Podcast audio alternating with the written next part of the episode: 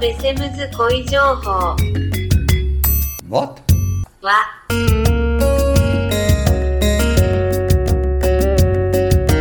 Ruud Bezems, kooiinformatie.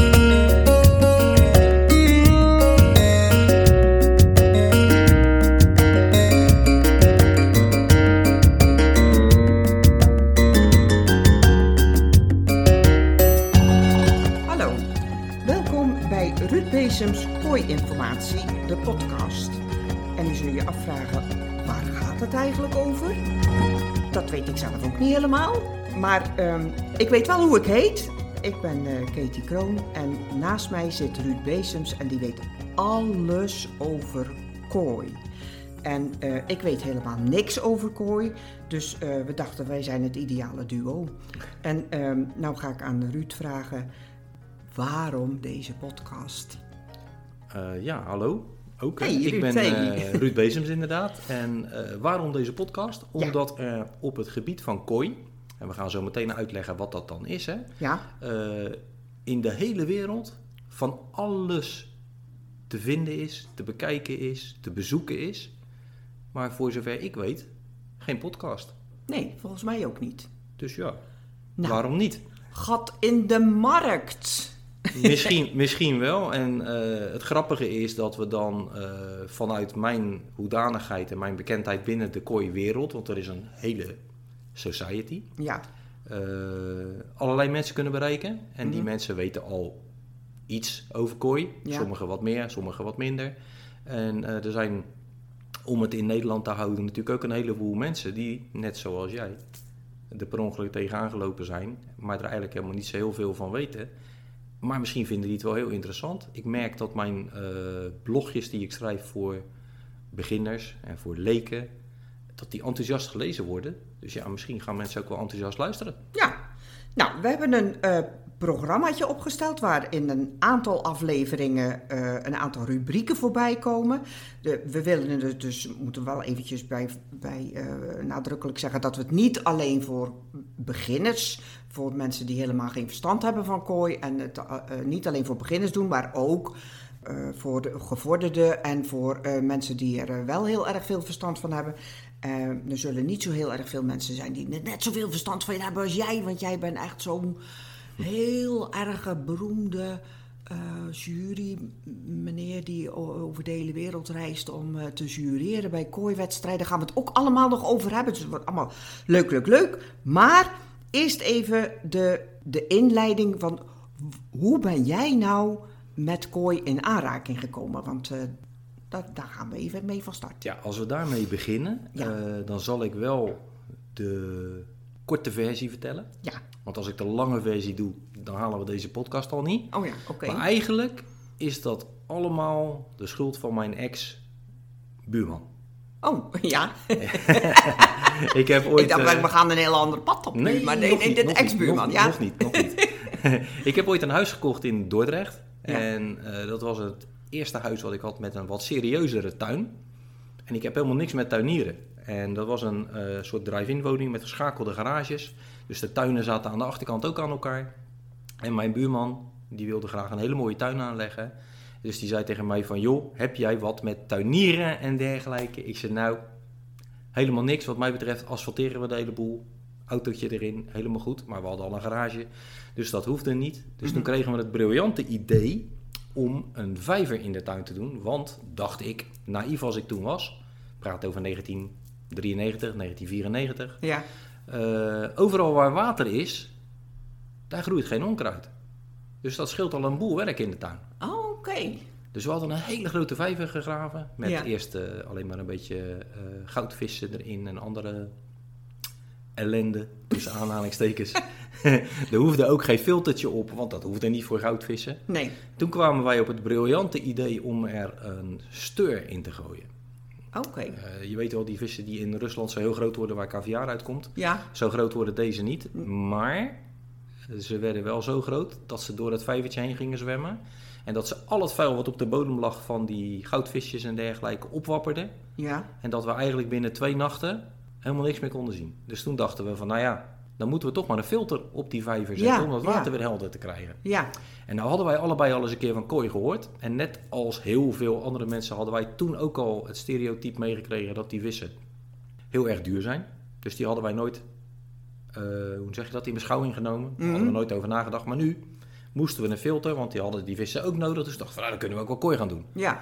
Ja, en vanaf dat moment is het helemaal fout gegaan. Is het eigenlijk allemaal Fout gaan. uit de hand gelopen. Ja. En zijn we nu in 2023 en reis ik inderdaad de hele wereld over voor die eh, hobby. Superleuk, superleuk. Daar gaan we het nog heel uitgebreid over hebben in de volgende afleveringen ook. Maar we hebben ook nog een aantal rubrieken die we gaan eh, behandelen. En eh, we beginnen met de Koi No-No.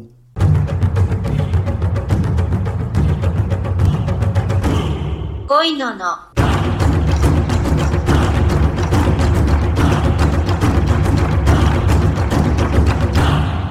Koi no no. De rubriek Koi No-No. Die is eigenlijk bedoeld voor eh, no-no's op het gebied van kooi dus. Ehm, eigenlijk eh, voor mensen zoals ik. Ruud, als je nou echt totaal geen verstand hebt van kooi, eh, wat is dat nou eigenlijk? Het makkelijkste om uit te leggen, om te begrijpen, is dat een kooi is eigenlijk gewoon een karper. Ja, En heel veel mensen die kennen dan ook in Nederland die vissen als zijnde kooi-karpers. ja, Maar dat klopt eigenlijk niet. Want kooi komt uit het Japans. En in het Japans betekent kooi karper. Dus als wij hem dan in Nederland een kooikarper noemen, dat is dubbelop. ja, dan noemen we hem een karperkarper. Dus dat is niet logisch. En als we twee, kooi, twee kooi hebben, hebben we dan koois. Nee, dan Oh. hebben we nog steeds kooi. Oké, Het blijft altijd Kooi. enkelvoud. Ja. oké, kooi. Ja. Kooi is kooi. ja, en om het dan weer een beetje moeilijker te maken, eh, heb je ook nog een hele mooie naam eh, ervoor. Ja, Eh, dat is dan eigenlijk Nishikigoi. oh, En Nishikigoi betekent ook gewoon karper. Maar Ja. dat is dan een beetje wat mooiere woord. Daar waar koi eigenlijk een gewone karper is. Een, zeg even een eenvoudige, eenkleurige, eh, een bruine karper of zo die je eh, in de sloot zou kunnen vangen. ja, En dan is een Nishikigoi, dat is een gekleurde karper. En eigenlijk eh, betekent dat, Nishikigoi, dat betekent ook een beetje, Nishiki betekent eh, zeg maar eh, veelkleurig. Dus dan Oh, heb je ja. een vis met meerdere kleuren. ja, ja. En Een beetje het- edel, iets e- edels, iets mooiers. Ja, Oké. ja, ja, en dan wordt het inderdaad al wat, wat mooier. Hè? Helemaal officieel betekent het kleurig kleed. Kleurig kleed. Ja, dus dat zou dan eigenlijk ook misschien wel uit de tijd zijn van dat de geisha's zo'n mooie kimono aan hadden. Aha. Dat was misschien ook wel een eh, nishiki, een kleurig kleed. Ja, ja. Zou kunnen, hè? Ja. Dus dan krijg je een, eh, een kleurig kleed, karper. Dus Ja. een, een karper met mooie kleurtjes. Ja, ja, oké, ja. Huh? Ja, ja. En eh, die karpers die zijn eigenlijk heel lang geleden eh, vanuit Japan, officieel meen ik zelfs eigenlijk vanuit China, geëxporteerd naar Japan. Maar wij kennen ze het meest vanuit Japan. Ja, En eh, in de, ja, echt lang geleden, voor de middeleeuwen nog denk ik, eh, hadden de mensen in de winter niet zoveel te eten. Ze hadden nog geen koelkasten en dat soort dingen, dus konden het ook niet goed houden. Mhm. Dus dan eh, hielden ze in huis, hielden ze karpers.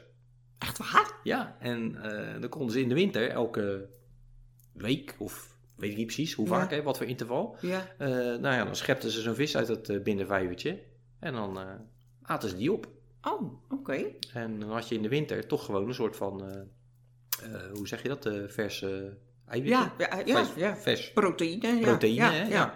En eh, daarmee eh, hielden die mensen zich eh, in leven. Mhm. En eh, ik weet toevallig vanuit eh, vroeger vanuit de konijnen dat als je heel lang, heel vaak bij alle beesten, dezelfde oude dieren met elkaar laat paren, dan krijg je een soort van eh, foutjes in de natuur. Ja. Hè? Dan eh, krijg je eh Beetje inteelt. inteelt, ja, Ja. misvormingen, maar ook andere dingen. Hè? Er kunnen spontaan albino's tevoorschijn komen, Ja. dat soort dingen. Ja. En dat gebeurde dus eigenlijk met die, met die kooi, gebeurde dat ook. Maar omdat die in zo'n binnenvijvertje zaten, Ja, dan was dat nog wel een keer leuk natuurlijk als er ineens bij wijze van spreken een, eh, een witte vis tussen zat of zo. Ja, ja. Hè, als die witte vis per ongeluk in de natuur geboren zou zijn, dan was die nooit oud geworden. Want een, eh, een karper is een eh prooidier. En zo'n prooidier die moet natuurlijk onopvallend zijn. Daarom hebben de meeste vissen, niet alleen karpers, maar heel veel vissen, hebben een lichte buik Ja. en een donkere rug. Oh, Dan komt dat als een eh, roofvis, die kijkt van beneden naar boven. Dus Ja. die kijkt naar het licht. ja. Als hij dan die lichte buik ziet van die vis, naar het licht van de eh, lucht van de hemel, Ja, dan valt hij in het niks. Dan valt hij weg. En andersom, als een roofvogel van boven naar beneden kijkt, die kijkt dan naar de donkere ondergrond, dan valt die vis ook weer weg in het niks. Dus dan is die moeilijker te vangen. De wonderen der natuur. Ja, precies. Hè? Dat is een soort van eh, veiligheidsevolutie. Ja, ja, precies. Ja, nou, en als je dan dus, eh, kun je je voorstellen, als je dan per ongeluk een, eh, een witte vis krijgt, als die in de natuur zwemt, ja, dus die binnen no time wordt die natuurlijk gevangen. Ja. En dan wordt die opgevreten, dus die worden niet oud. Nee, Maar doordat die beesten binnen zaten bij die mensen in die huisjes, boerderijtjes en noem maar op, die vonden dat natuurlijk mooi. Dus die gingen zelfs, waarschijnlijk, dat is een stukje overlevering, hè, legendes, en, Ja, eh, er zijn ja. nog veel meer kooilegendes. ja. Eh, die gingen daarmee doorkweken. En op een bepaald moment hadden ze er een die vonden ze zo mooi. Dat ze dachten, daar moeten we iets mee gaan doen. En toen is er eentje, eh, die is zo, een van die mannen, die is zo dapper geweest. Die heeft die vis, ja, ik weet niet hoe ze dat toen deden, want toen hadden ze nog geen plastic zakken of wat dan ook. Maar in Nee. ieder geval heeft hij die vis meegenomen. En die heeft hij als cadeautje aangeboden aan de keizer. Oh En ja. toen is het een soort van, inderdaad, van wat jij er straks ook een beetje zei, een soort van adellijke vis geworden. Ja, ja, ja. En dan, eh, die, die keizer vond dat natuurlijk ook mooi. Dus ik kan me zo voorstellen dat hij toen ook meteen tegen zijn personeel zei van... Hé hey joh, graven ze ergens een gat in de grond, dan gaan we die vis daarin doen. En geleidelijk aan zijn er natuurlijk meer bijgekomen. En die mensen die die vissen in huis hadden om in eerste instantie te eten... die gingen doorkweken met die gekleurde vissen. Want toen merkten ze natuurlijk dat er ook natuurlijk uiteindelijk... toen al waarschijnlijk marktwerking ontstond. Want als de keizer zo'n vis heeft... Ja, dan wil degene die net onder de keizer staat, die wilde natuurlijk ook een. Ja, precies. En de samurai of wat dan ook die daar dan weer onder zit, die wilde misschien ook wel een. Ja, en uiteindelijk, eh, ik weet niet hoe ze dat in Japan noemen, maar dan wil eh, Jan met de pet, Ja. maar dan in het Japans, Ja. die wilde natuurlijk ook een. En geleidelijk aan wordt dat natuurlijk een soort van een, eh, een industrie. Ja. Hè? Dus die mensen die gaan steeds verder doorkweken met die vissen, met die kleurtjes. En dan komen er tot de ontdekking dat er steeds meer eh, ja, verschillende kleurtjes en patronen kwamen eh, ten opzichte van die basiskarper. En dat doen we eigenlijk nu nog steeds. En er wordt nog steeds doorgekweekt met bepaalde patronen. Dus dat je een witte vis hebt met rode en zwarte patronen. En daar wordt dan mee doorgekweekt, want die wil natuurlijk het liefst dat die patronen dan op bepaalde plekken zitten. Want dan heeft zo'n vis virtueel gezien meer waarde, want dan wordt die mooier van. En noem maar op. En jammer genoeg eh, is het niet zoals met sommige honden en paarden heb je dat volgens mij ook. Het zijn geen rassen, maar het zijn variëteiten. Als je een ras zou hebben, dan zou het dus kunnen zijn dat je eh, een vis hebt met een rode stip op zijn hoofd. Ja. Dat is toevallig een hele beroemde, want die lijkt op de Japanse vlag. Dat noemen we dan een tancho. Je hebt ook een Japanse kraan, kraanvogel. Dat is een hele witte vogel. Die heeft ook alleen een rode stip op zijn hoofd. Ook die heeft ermee te maken dat dat tancho genoemd wordt. Ja. Dus dat is een beetje ook, eh, loopt dat in elkaar over. Het mooiste zou zijn, het makkelijkste zou zijn, als je natuurlijk dan een kweker zou hebben, dat je denkt bij jezelf, joh, ik stop twee van die tancho's bij elkaar en dan krijg ik alleen maar tancho's. Maar dat is dus niet zo. Oh. Wat je dus inderdaad bij sommige hondenrassen hebben, dat zo'n patroon altijd hetzelfde is. Ja. Bij die vissen is dat niet zo. Oh, oké. Waarom niet? Ja, omdat dat geen zuivere rassen zijn. Ja, ja, ja, ja. Ja, precies. Ruud is verkouden. Ja, een beetje, Ja. sorry. dat maakt niet uit. maar eh, het is wel zo dat als je dus twee van dezelfde vissen bij elkaar zet en je kweekt daarmee door en je haalt daar de twee beste uit en je zet die weer bij elkaar en je kweekt daarmee door, als je dat maar vaak genoeg voort blijft zetten, Ja. wordt het percentage wel steeds hoger. Oké. Dus het wordt wel makkelijker. Ja, precies. Of minder moeilijk. Minder, mo- ja, minder moeilijk. Ja, ja, ja, ja, inderdaad. inderdaad. Dus dat, dat zijn een beetje de dingen. Kijk, en dan heb je inderdaad natuurlijk nog, net als wat je in de natuur ook hebt hier in Nederland. in de sloten dat je eh, vissen hebt met en zonder schubben. Dat heb je bij, bij kooi, bij de gekleurde vissen, heb je dat ook. En wij willen altijd graag dat als je naar de patroontjes kijkt, die moeten zo scherp mogelijk van kleur overlopen. Nou, je kan je voorstellen als je een vis hebt zonder schubben, dan is die overgang al makkelijker scherp te krijgen als bij een vis met schubben. Want die schubben liggen natuurlijk over elkaar heen. Dus als je een rode schub hebt en er ligt een witte schub een beetje overheen, dan schijnt dat rood door dat wit heen nooit zo scherp als wanneer je geen schubben Ja, ja, ja. zou ja, hebben. ja. Dus dan denken eh, de leken alweer heel snel van dat die eh, vissen zonder schubben, dat die dus beter zijn, want die hebben scherpere patronen en dat ze daarvoor bedacht zijn. Maar dat is niet zo. Dat is niet zo. Nee. Die eh, vissen zonder schubben, eh, die zijn eigenlijk uitgevonden vanuit efficiëntie eh, door onze, hoe zeggen we, oosterburen. Ja, ja, Die ja, zijn in ja. Duitsland eh, een soort van eh, uitgevonden, maar dat kunnen we dan misschien een andere keer nog wel wat dieper eh, op ingaan.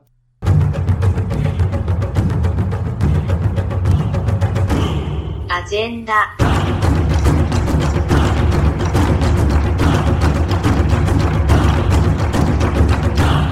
De agenda. Op 11 en 12 februari is online de Winter Holland Kooi Show.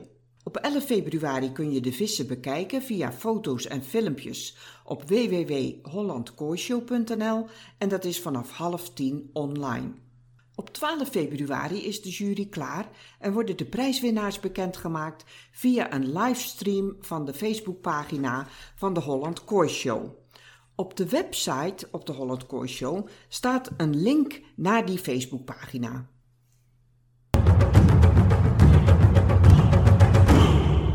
Kooi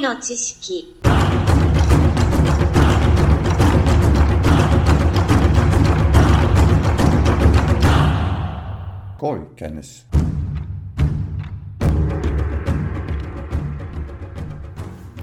Jullie hebben net van Katie gehoord dat eh, 12 februari er een online kooishow is. En ik ga jullie even uitleggen nu eh, waarom die kooishow online is in februari. En eigenlijk ook meteen waarom er überhaupt online kooishow is. Of een online kooishow is. Eh, we zijn daarmee begonnen in de coronaperiode. Normaal gesproken heb je in het kooiseizoen, en dat loopt gemakshalve vanaf april tot eind oktober, november, begin november. Eh, dat heeft een beetje te maken met de watertemperaturen. Als het water in die periode is dat warm genoeg dat je de vissen kan vangen, dat je ze in een specifiek eh, of een speciale plastic zak kan doen met zuivere zuurstof erbij. Dan kun je die vissen meenemen ergens naartoe, naar een kooishow en dan kun je ze daar als het ware tentoonstellen. Daar kunnen mensen naartoe komen, die kunnen komen kijken, die kunnen die vissen in het echt zien zwemmen, want dan zijn de kleuren natuurlijk het mooiste en dan kun je gezellig met andere mensen daarover praten. En in de coronaperiode, toen mocht dat allemaal niet. Dus toen hadden wij zoiets van ja, dat is wel een beetje jammer, want mijn vissen zijn nu op zijn mooist. En eh, die wil ik graag aan de hele wereld laten zien, maar dat kan niet. Eh, ik wil ook heel graag met al mijn kooimaatjes praten over die vis die zo mooi is nu. Maar dat kon ook niet. Dus toen hebben we bedacht, we gaan dat met filmpjes en met foto's doen. In het verleden deden we dat alles met foto's. Maar toen merkten we dat niet zozeer de mooiste vis won. Maar toen won eigenlijk altijd degene die de mooiste foto kon maken. Of degene die het beste kon photoshoppen. Dus toen hebben we gezegd van nou, als we zoiets doen, dan moet het niet alleen met foto's zijn, maar ook met filmpjes. Want een filmpje bewerken, dat is een stuk moeilijker dan een foto. Dus we hebben daar software voor eh, laten bouwen. En eh, toen hebben we gezegd van joh, we koppelen foto's aan filmpjes. En we hebben daar gewoon een echte jury bij, net als met een gewone kooishow. En die gaan die vissen beoordelen en daar komen prijswinnaars uit. Nou, dat beviel eigenlijk zo goed eh, dat we hebben gezegd van joh, het zou zonde zijn om die software niet te blijven gebruiken. En in de winter, dan zijn alle vijvers in rusten, om het zo maar te zeggen. Eh, vissen zijn koudbloedige dieren, daar zal ik straks nog wat over vertellen. Eh, dus die gaan dan in een soort van winterslaapachtige fase, zeg maar. Dus dan kan je niks. Maar die filmpjes, die maken we vaak in november al, oktober. Want dat je denkt van nou, ik wil toch even weten of mijn vis lekker gegroeid is dit jaar en noem maar op. Die worden dan gemeten. En als je ze dan toch in een bak hebt, kun je een filmpje maken. En dat filmpje kun je dan in februari gebruiken om die kooishow in te zetten. Dus dan hebben we mooi in het seizoen dat er normaal eigenlijk helemaal niks te doen is met die vissen, hebben we toch iets te doen.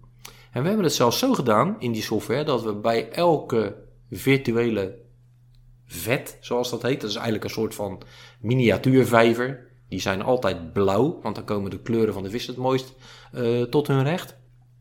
Hebben we vijf vissen in zo'n vet zitten, in zo'n virtueel vet. Dat is een pagina van de website. En daaronder hebben we een chatbox gemaakt.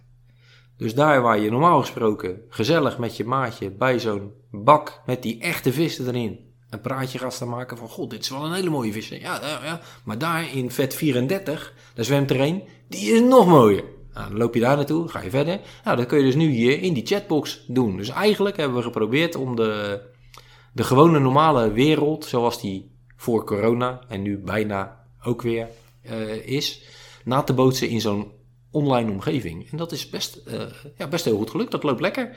Dus we hebben geprobeerd, of besloten eigenlijk met de Nederlandse vereniging, de NVN, die Shikigoi Vereniging Nederland. Dan komt dat moeilijke woord weer, hè, want die gekleurde karpers.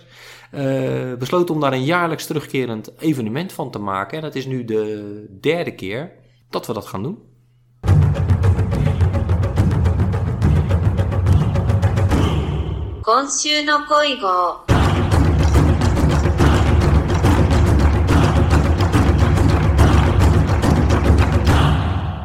Kooi-kwestie van de week.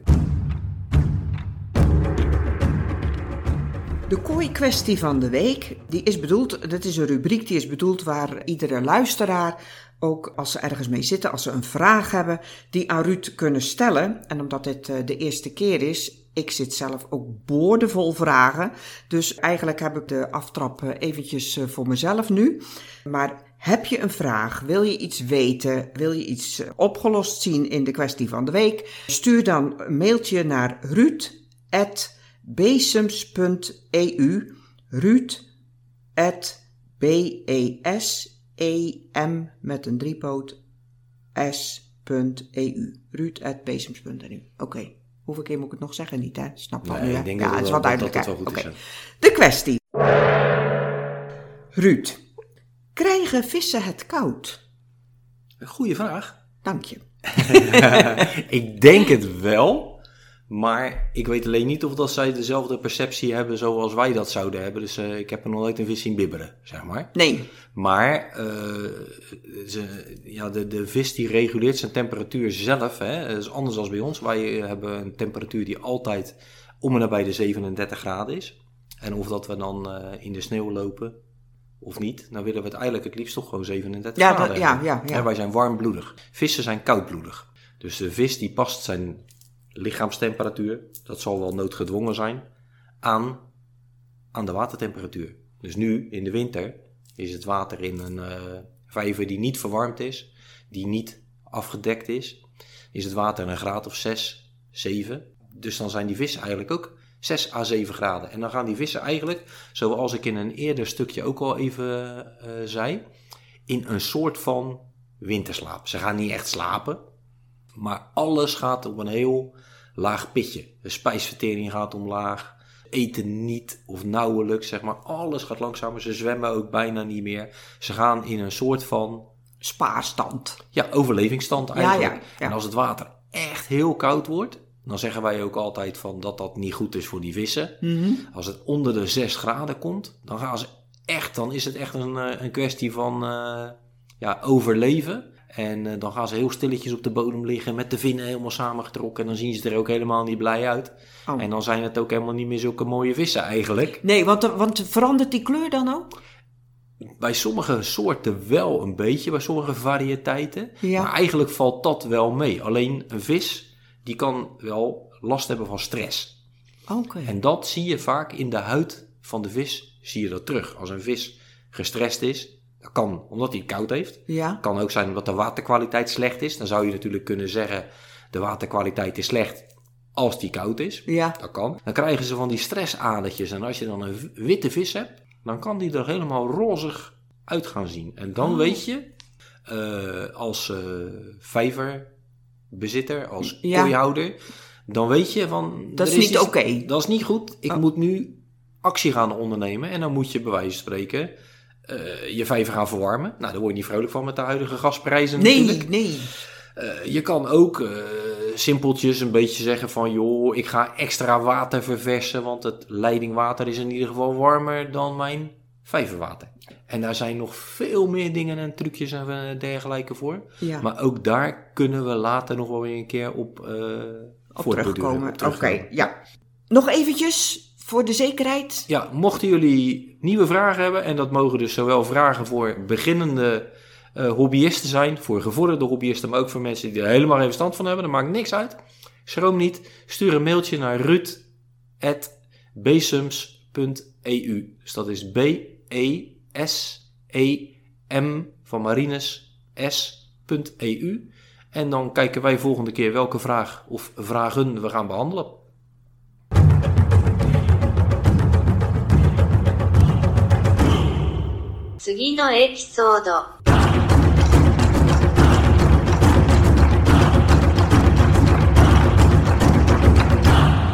De volgende aflevering.